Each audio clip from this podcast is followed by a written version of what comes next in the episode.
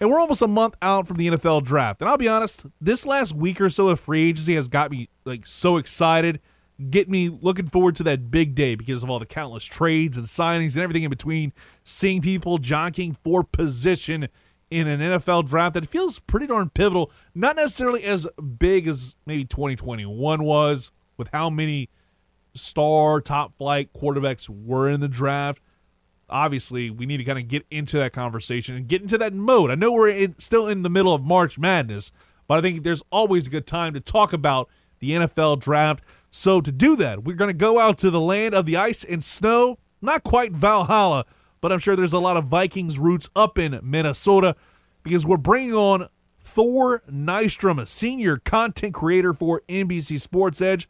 A lot more of an NFL draft slant. Thor, how you doing, brother? It's always the right time to talk about the NFL draft. I'm doing great. How are you? I'm doing fantastic.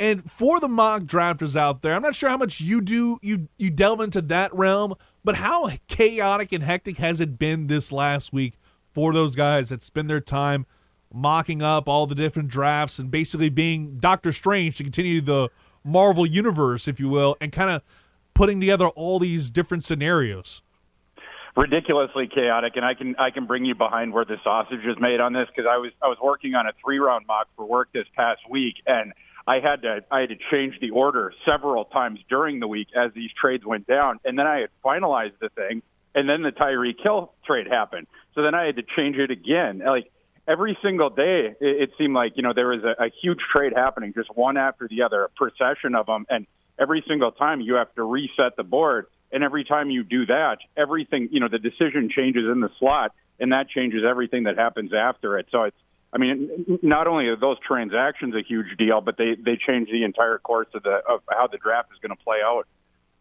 Exactly, especially when you see some of the teams moving up into that top 10 range. I think that just changes the entire complexion of it all and seeing a lot of these teams make these big moves like the Houston Texans – made some big moves. They're already gonna gonna be high up on the draft board already, but making all these moves, especially in the first round, it's going to be very interesting to see how teams kind of go.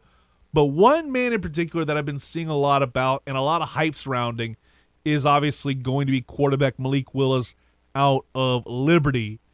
And I saw him play against the Cajuns earlier this year. Didn't necessarily look all that great, but I want you to sell me on the hype surrounding one Malik Willis because he's been rising on a lot of the draft boards and a lot of people that I've been following because of all what he's done in his pro days and everything in the combines. He's been a guy that's been moving up that ladder. He sure has. Yeah, I, I just saw on on Twitter that this like this past week, Malik Willis has now moved into the consensus number two slot with the Lions in terms of industry mock drafts. So the, the the tide is definitely going in his favor, and it's not necessarily a surprise. Like coming into the process, he was a little bit under the radar. You know, on on some some lists around the industry, was QB four, five, six. You know, coming out of the regular season. Not on everyone though. Like he, he was my QB one coming into the process. Just I, I thought that the tools demanded it, if if nothing else. But then Malik went to uh, Mobile at the Senior Bowl. He was clearly the best quarterback out of the six there. And Jim Nagy had gotten six of the top seven quarterbacks in the class. The only one that didn't participate was Corral, who was coming off of the injury. So I mean, he, he Jim Nagy had the, the the cream of the crop there, and Malik Willis is clearly the best. And then Willis went to the NFL Combine, and despite not doing the athletic testing, the one thing that that for sure would have blown up his stock, despite not doing that, he was one of the winners at the NFL Combine as well. Merely just by his his personality sparkling, like he he he, he charmed the the media. He he won the team interviews and then he had that that uh, that that viral video that went out where he was helping the person on the street and didn't realize that someone was taping him. So I mean, he he is he is very quickly on the rise. I've had him going to the Lions in my mock draft since uh, my my one right before the combine, and it seems like that's the way that the tide is going right now. Talking right now with Thor Nystrom, NBC Sports Edge definitely covers the NFL draft, a blanket on it. And one guy in particular that I've been I've liked and I think now that the Saints have signed Jameis Winston, I think it's time to kind of not necessarily focus in on quarterbacks. Is one Kenny Pickett out of Pittsburgh? Does size really matter when it comes to the size of a quarterback's hand? Yes and no. Like my thing with Pickett, it's more that he has a mediocre arm, and whether you want to attribute all of that to having small hands and, and not being able to grip the ball as hard, whether you want to attribute part of that, however much you want to do, but you can't count it twice in his evaluation, right? Like that, you know, like you, you, you, if it, it, it can't be something that disqualifies him. Or, I mean, yeah, certainly you could decide that if you wanted to. I, I, I wouldn't. You know, I mean, he, he is a guy that played outside five years at Pitt, but um, for for me, it's it's it's more just the overall body of it. I know that he can throw the ball. I know he can shuttle the ball off, especially in the short intermediate area. But he's always had a problem pushing the ball down the field, and he does have some problems gripping the ball. You know, he he has uh, some fumbling problems in college. He fumbled like 22, 23 times or whatever. So it, it, it it's a thing. It's just you can't count it twice in your evaluation when you're already dinging him for the arm strength thing and and and some of the grip issues. And you talk about guys that have been in the league for a good while, like Ken, uh, excuse me, in college for a good while, like Kenny Pickett. Another one that kind of springs to mind is Matt Corral, guy that's been playing pretty much since his freshman season over at Ole Miss. What have been your kind of takes from on him and how much he could kind of improve his draft stock over the next few weeks? Because he feels like he could probably be a late first round pick, early day two, depending on team needs for a lot of other different franchises.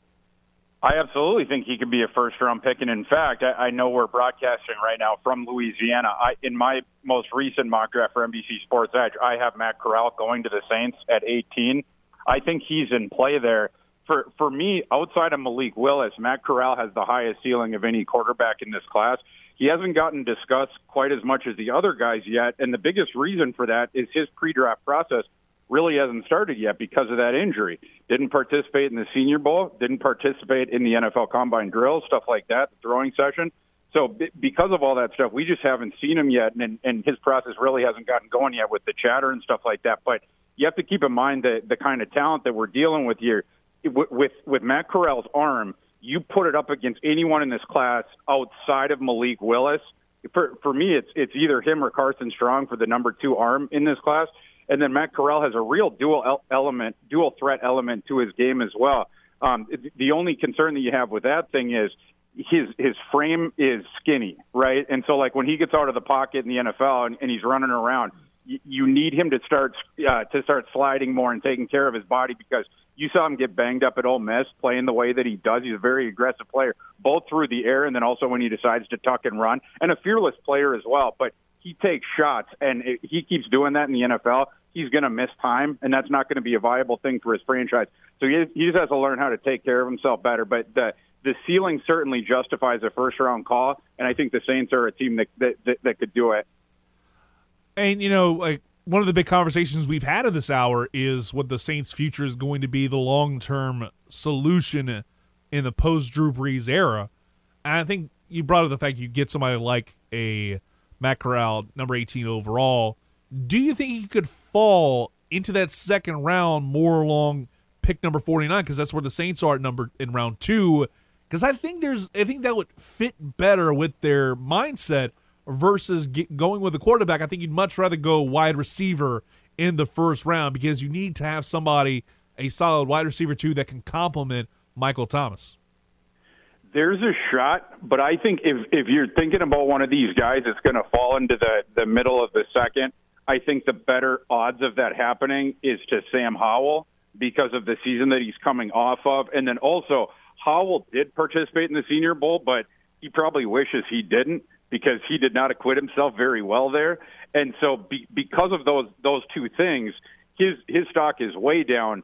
I, I think for that reason, he's he's going to fall. Corral, even though his pre-draft process hasn't started yet, I just think because of the the things I was talking about, the the, the arm talent and then the duality with his his dual threat, uh, the, the the the value you can get from his legs. I I just have to feel like he is going to go in the t- certainly in the top 40. But I, I really think at the end of the day, an NFL team is going to want to get him at the end of the first round and get him th- that fifth year guarantee on the rookie deal. Talker right now with Thor Nystrom, NBC Sports Edge NFL Draft Perspective, and we'll kind of continue the conversation more with Louisiana flavor here You mentioned Max Mitchell forever in a text to me when I was trying to get you on the show and hit you up. What have you seen from him, and where does he kind of land in your mind? Because he could probably be fitting more in that Robert Hunt kind of range in that draft, where it's like early second round type character. You know, I I was talking about this with a friend a week or two ago about how Louisiana is an underrated offensive lineman factory. You know, and and you know, I mean, I don't know if it's going to continue now that Napier is gone but Napier did such a good job of both identifying and then developing offensive linemen. And so, you know, whereas, uh, like, I, I remember just going back to the 2019 combine, I remember going up to Robert Hunt and having a conversation with Robert Hunt about, you know, you're, you're coming from a smaller school, you're, you're facing these perception issues, et cetera. I, I think because of the guys that have come uh, before uh, Mitchell, but very recently for, from the same system, he's not facing those same questions because – Napier sent a procession of those guys to the NFL right before him. Um, the, the you know Mitchell's a little bit smaller for for a tackle, and so he's not going to be a fit for everyone. But I think for a zone blocking team, they're going to love him as a potential right tackle guy who, if he think about this like a, a, a baseball field, they they have this idea of failing down the spectrum. So you draft a, you know say a high school shortstop, and if he can't hack it at rookie ball at shortstop, you move him, say, to third base, right, or second base. The, the, the thing with Mitchell is you try him at right tackle right away. If he doesn't have the anchor to hold up out there, you know he's got the athleticism for it, the, the feet for it. He's got the hands for it, too. But if if he doesn't have the, you know, as the scouts would say, the sand in the pants, you know, for, for it out there, you can always move him to inside. A zone blocking team is absolutely going to going to use the the, the movement skills are going to play there. So you can have him fail down the spectrum. He's got two shots to fail essentially in the NFL between the right tackle position and then going inside. So he's going to appeal to a lot of zone blocking teams, I think. Thor, one more before I let you go. I want you to kind of. Uh, I know you've put out your mock drafts. Who do you think is just that guy that's can't miss for like the number one pick in your mind? Because it, it feels like it's a lot less like consensus as opposed to like oh, recent years. For sure. This is another thing I've talked about, like with a lot of different people around the industry for this class, is just like this is a class that is very much different than the ones that we've seen in recent years where you know, like last year, we knew who the first two picks were going to be a month before the draft, right? And so it was easier to sort of project out the rest of them because of that. This class, we have no idea. You know, like I mean, it, it, it could even be going up until late April, even the the day of the draft, where we don't know who's going to go one, two, three. There could even be trades. I mean, like the the first pick could be traded.